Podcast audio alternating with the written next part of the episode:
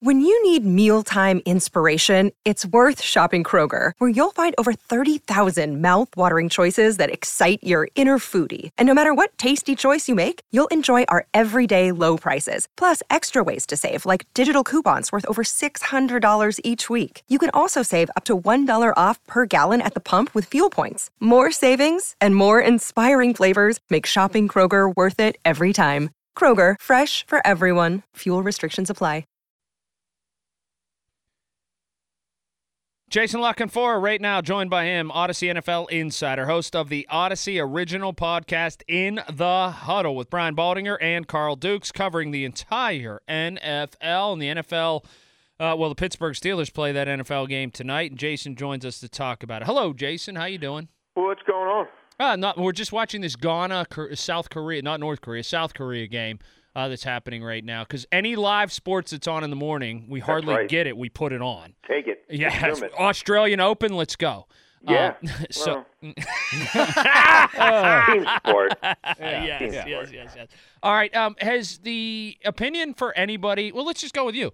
But uh, with anybody changed on Jeff Saturday, or is it the same as it was the day he was hired? Oh, I think we got to let this breathe a little bit.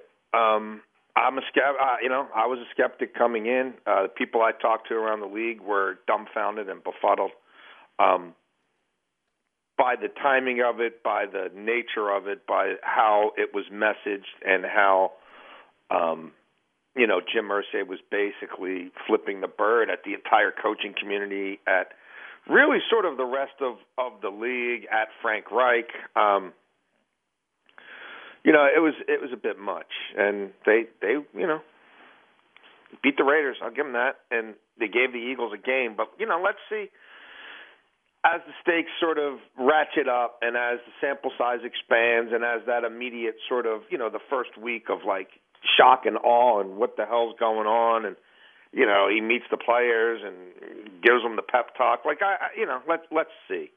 I, I tend to think like, do I think that coaching is you know the combination of like uh you know like NASA engineering and you know uh Mensa stuff that we make it out to be uh, no. I, I think I think there are things about being a football coach and how difficult it is. Um not to imply that it's easy but I I think we probably do make too much of certain things. But I I also tend to believe that more is probably required of someone to consistently win games in this league and win games with not a great roster than having played the game before and coached a little high school. So we'll see. This will be like each of these are kind of like little test tube experiments Well, to me. Yeah, if he And- goes three, if he wins three or four down the stretch, Jason, is it possible the interim tag gets taken off? Look, Irsay's looking for a reason to keep him around. There's, Yeah. there's no doubt about it. Um, and you know, Rooney Rule be damned, and optics be damned, and you know what have you. But like, and we brought this up on the In the Huddle podcast last week. Like, oh, it's one thing for Jeff Saturday to be pulled in in the middle of the season and be given a bunch of money, and it's all about him. And you know, he's he's in the rush of every six days is game day again. There's a six month off season, and you know, there's going to be other coaches who are in that office 12, 14, 16 hours a day in the dead of January preparing for the draft and preparing for free agency and figuring out off season schedules. Like this is the fun time. Like this is the go time. Like does he really like does he want to spend, you know, every waking moment in an office in Indianapolis in spring when man, it'd be a great day for golf today. Like I, I just don't know that you flick that switch. And I don't know, you know, that if if this wasn't in him before, and he admits it wasn't, I don't know that being thrust into it in week ten or whatever means you really um, understand the lifestyle. It's not a job; it's a vocation. It's a lifestyle, and like I don't know how much fun that's going to be for him. You know, I don't know how much fun OTAs are going to be for him. Like I, I, I don't know. Um, we've never seen anything like this before in the modern era. But I still think there are a number of caveats, and also like there's going to be dudes who want off that staff. Like there's going to be a lot of them, and like Jeff Saturday and Jim Irsay are going to go around the country recruiting coaches. Like I I mean, they can. I'd like to see it. But, I mean, they're they're more than welcome to do it. I don't think it's going to be as easy as they might think. How is Irsay looked at by the other owners around the league? Man, he's you know he's his own he's a lone wolf. Like he's his own guy. Um, he's he, you know he's walked his path and his walk, which is unusual, um, to say the least. But he's a bit of a firebrand, right? Like he likes to consider himself an iconoclast. I think he sees himself as like the Midwest Jerry Jones, which is absolutely not how he's perceived, but I think that's absolutely how he perceives himself. I think he sees the history of the game through a prism in which he matters, which is just ain't true. Like it's just not. Um, yeah, I mean, you just you go. You know, he every I don't know. Seems like every five or six years he basically has these moments where he takes all the power back, and you know he did it um, when he blew it up at the end, you know, of, of the the Peyton Manning uh, Polian thing. You know, and he put in two guys who he thought he could control, and then they couldn't. You know, no one could get along with Ryan Grigson, and he's kind of tearing the building down. And Irsay steps in and takes the power back again and says, "I know everybody thinks these guys can't work together, but I'm going to fix it and I'm going to make them stick together." And then a few months later, he's firing one, and then he fires the other, right? And you know, and then the McDaniels thing happens, and he does this with Reich, and then in the middle of the season he takes the power back, and no, all you bozos are messing it up.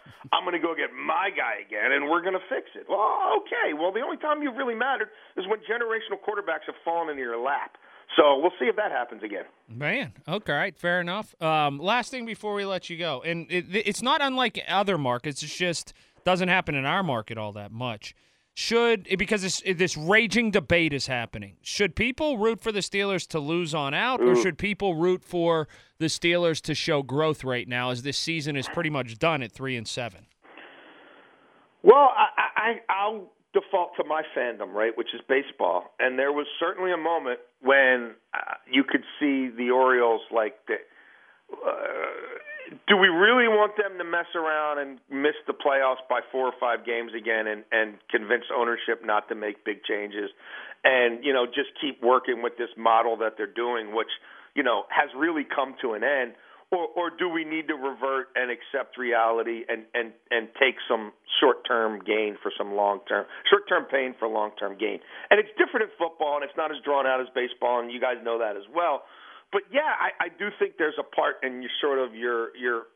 I guess if you're a, I don't know if smart's the right word, but if you're an acute fan and you're looking at the big picture and you've had as much success there and as many meaningful seasons as you've had, like you want to see individuals do well, right? You want to see Pickett develop. You want to see these young receivers develop. You want to see if there's some hidden gems in the secondary, like whatever. But like if that ends in an L at the end of the the week, I don't think that's the worst thing in the world you know? And I think you're also really happy that the Bears don't seem to be in the business of winning any more football games because you essentially got what could amount to it's more of a first round pick than a second round pick, right? Mm-hmm. I mean, if it's the second pick of the second round, it's basically a first round comp pick if you were using the baseball model. So, you know, it'd be like a what do they call it, an A comp or whatever. So, yeah, I don't think it's the worst thing in the world because nothing lasts forever. Jason looking for it. Jason, we thank you. We appreciate it. We will talk next week. Enjoy the soccer match. Yeah, for sure. We already are. Um, all right, strong stuff about Irsay. He killed him. He did. He smashed him. He did. He said that Irsay views himself as part of the fabric of the history of the NFL, and quote, he's just not. Yes. Oh. Midwest Jerry Jones. Man. And he's not even that. He got him. He got him really good. There's something there. I, I don't think if he calls him that Irsay's really – prone to want to talk to La Canfora, and La Canfora is fine with that. It seems like. My gosh, woo! You go. I like it. You go, La Canfora. I agree. That was uh, Audacy NFL insider Jason Lock La Canfora. Make sure to follow in the huddle on the Audacy app or subscribe wherever you get your podcast. Epic ending coming up next.